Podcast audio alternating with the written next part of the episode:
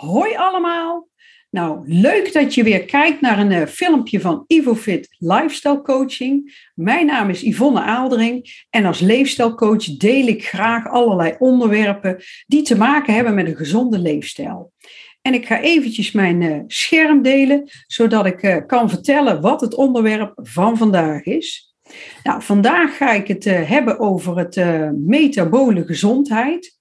Nog eventjes kort, wil je wat meer informatie over mij? Kijk dan ook zeker een keer op mijn website ivofit.nl. Ik richt me vooral op fit en vitaal op de werkvloer, verzuimpreventie. Nou, en ik zei net al, het thema is metabole gezondheid. En metabole gezondheid, dat is eigenlijk de mate waarin de stofwisseling van een mens functioneert. En dat heeft eigenlijk invloed op allerlei functies in jouw lichaam en op al je organen. En als jij een goede metabole gezondheid hebt, dan zie je dat allerlei processen die de stofwisseling aansturen, dat die optimaal zijn. En verder kan je ook veel beter omgaan met bepaalde stresssituaties die het lichaam ervaart. En zo kan iemand met een gezonde metabole gezondheid, ja, die kan ook veel beter een ongezonde maaltijd verwerken of beter herstellen van een fysieke prestatie of van een mentale uitdaging. Dus het heeft eigenlijk invloed op jouw algehele functioneren. Nou, en wanneer zien we nou een verstoorde metabole gezondheid? Want dat zien we eigenlijk steeds meer in de huidige tijd.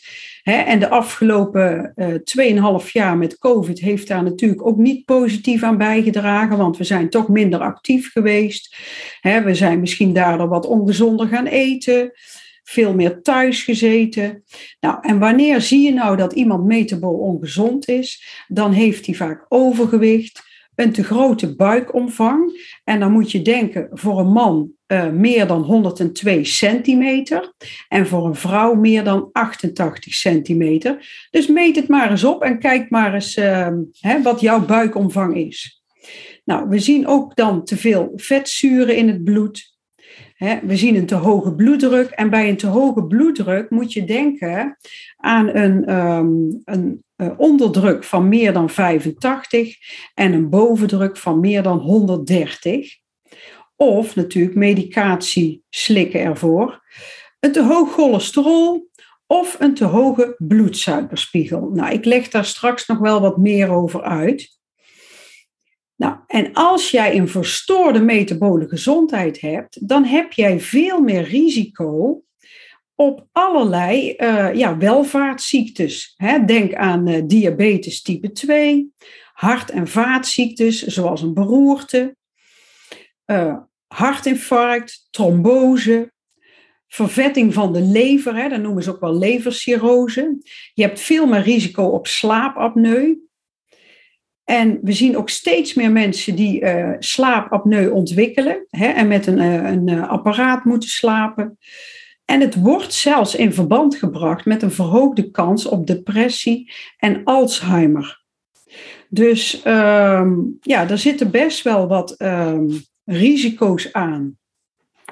Nou, en kijk, als jij je metabole gezondheid goed wil houden in balans, dan is het belangrijk om gezond en gevarieerd te eten, regelmatig te bewegen, te sporten, en een gezond gewicht na te streven. Want een goede metabole gezondheid, dat draagt er eigenlijk ook in bij dat jij een hoge leeftijd kan bereiken.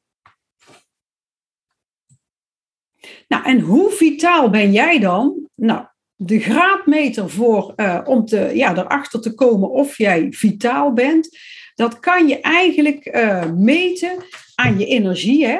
Want hoe is jouw energie? Ben je op het einde van de dag uitgeput? Of heb je 's middags wel eens energiedipjes? Sta je soms niet fit op? Nou, dat zijn allemaal graadmeters dat jouw energie niet optimaal is. Je stemming. Zit je lekker in je vel of ben je prikkelbaar of snel van slag? Slaap je goed? Dat is ook een heel belangrijk item. Word je fit wakker, slaap je minimaal 7,5 uur, val je meteen in slaap, of in ieder geval binnen een kwartier, of duurt het veel langer. Je stoelgang is ook een graadmeter. Hoe is jouw ontlasting? Heb je dagelijks ontlasting? Want kijk, het lichaam moet toch de afvalstoffen kwijt. Maar ook hoe is de structuur? Die ontlasting, dat is echt een feedback voor jouw gezondheid. Ik weet dat er ook deskundigen zijn die echt bij iemand de ontlasting onderzoeken om te kijken hoe gezond iemand is. Want dat geeft namelijk heel veel informatie. Het libido, hoe is je libido? Is dat verminderd? Dat is vaak ook een teken van jouw vitaliteit, dat die niet optimaal is. Dus een goede seksdrive is een vitaal teken. Je middelomvang, zit je in een gezonde lijn, want buikvet geeft natuurlijk ook een indicatie over jouw gezondheid. Heb jij de laatste jaren elke keer een gaatje bij moeten maken van je broekriem? Of ben je goed in vorm gebleven? En ik heb net al verteld dat de middelomvang voor een man boven 102 centimeter, voor een vrouw boven 88, dat je dan dus een te grote middelomvang hebt. Nou, dit zijn allemaal items, thema's die aangeven hoe vitaal jij bent. Dus bedenk voor jezelf of dat er dingen bij zitten waarvan je denkt, nou, dat kan wel beter, of dat is uit balans, of dan weet je dat je daarmee aan de slag kan. Nou, en dat bepaalt uiteindelijk natuurlijk ook je levensenergie. Want als jij vitaal bent, je hebt energie nodig om leuke dingen te doen en om te genieten. En als jij, want alles wat je doet kost energie. Leuke, minder leuke dingen. En energie beïnvloedt enorm je levenskwaliteit. Nou, en als je bijvoorbeeld een laag immuunsysteem hebt, door de leefstijl die je leidt, dan gaat ongemerkt heel veel energie naartoe. En dat beïnvloedt zo stiekem, een ongezonde leefstijl beïnvloedt toch je levenskwaliteit. En dat heeft gewoon niet iedereen in de gaten. Je bent je soms niet bewust van de keuzes die je maakt en wat dat voor invloed heeft op jouw fysieke en jouw mentale conditie. Nou, en als we dan kijken in de huidige tijd, eigenlijk leven we op dit moment een heel onnatuurlijk leven. We leven eigenlijk een leven wat in strijd is met de natuur van ons als mensen. Als je kijkt, vroeger de oerbewoners, die waren echt ontworpen om buiten te rennen, blootvoets vaak. Ze waren heel actief, ze moesten soms dagen lopen of voor eten, om op een dier te jagen. Ze aten veel plantaardig. Als we kijken in de huidige tijd, tegenwoordig leven we heel veel binnen. We zitten veel achter een scherm, een pc, een tv, een mobiel. Soms kennen we de natuur alleen nog maar van de televisie. Ja, en vroeger aten we natuurlijk heel puur natuur. We aten geen ultra-processed food. We aten echt vooral plantaardig. We aten meer dierlijk, maar dan echt puur vlees. En nu, als je kijkt, we kopen bijna alles tegenwoordig in een supermarkt, maar 95% van de producten in een supermarkt zijn ultra-processed food. Daar zit van alles aan toegevoegd. Want er zijn eigenlijk maar weinig mensen die nog echt volledig puur natuur eten. Onbewerkt vlees, verse groenten, fruit, water drinken. Kijk, alle dranken met calorieën zijn natuurlijk hartstikke slecht. En drink jij gewoon koffie, thee en water, dat is natuurlijk veel gezonder. Nou, en daarnaast, kijk, ik zeg al, we zien dat we veel minder gaan bewegen. En dat is ook heel onnatuurlijk. Want wij mensen zijn gebouwd op bewegen, onze spieren gebruiken. Ja, maar in de huidige tijd zitten we gewoon veel meer in de auto, achter een computer. We hebben overal een afstandsbediening voor. Ja, en rust, roest en stilstand is achteruitgang. Vroeger moest je nog dagen lopen. Nou, en nu zien we dat we maar 2 meter hoeven te lopen of een paar stappen naar de koelkast. En we eten de hele dag door. Dus we zien een enorme kloof tussen onze oerinstinct en ons moderne bestaan. Ja, en dan is het ook nog de vraag, maakt dit moderne leven ons gelukkig?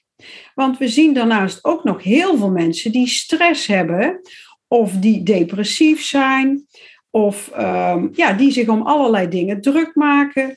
Dus ja, de vraag is ook, wat brengt dit leven ons? En als jij wat beter voor jezelf gaat zorgen en je gaat wat natuurlijker leven, dan ga je vaak zien dat je beter gaat slapen, dat je gewicht beter in balans blijft. He, dat je beter geconcentreerd bent, dat je meer energie hebt. He, je organen worden beter gevoed. En je krijgt eigenlijk op allerlei fronten krijg je daar de positieve effecten van. Nou, wat we verder nog zien is dat we op dit moment... veel mensen eten veel te veel koolhydraten en hebben vaak een te hoge bloedsuiker.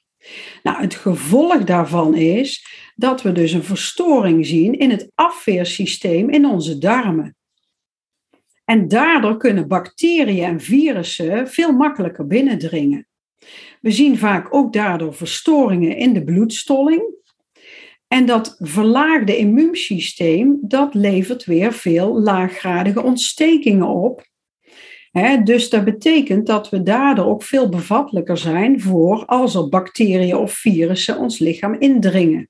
En dat hebben we natuurlijk nu de afgelopen tijd ook heel erg gezien met de COVID. Veel mensen hebben een laag immuunsysteem en worden daardoor toch eerder ziek.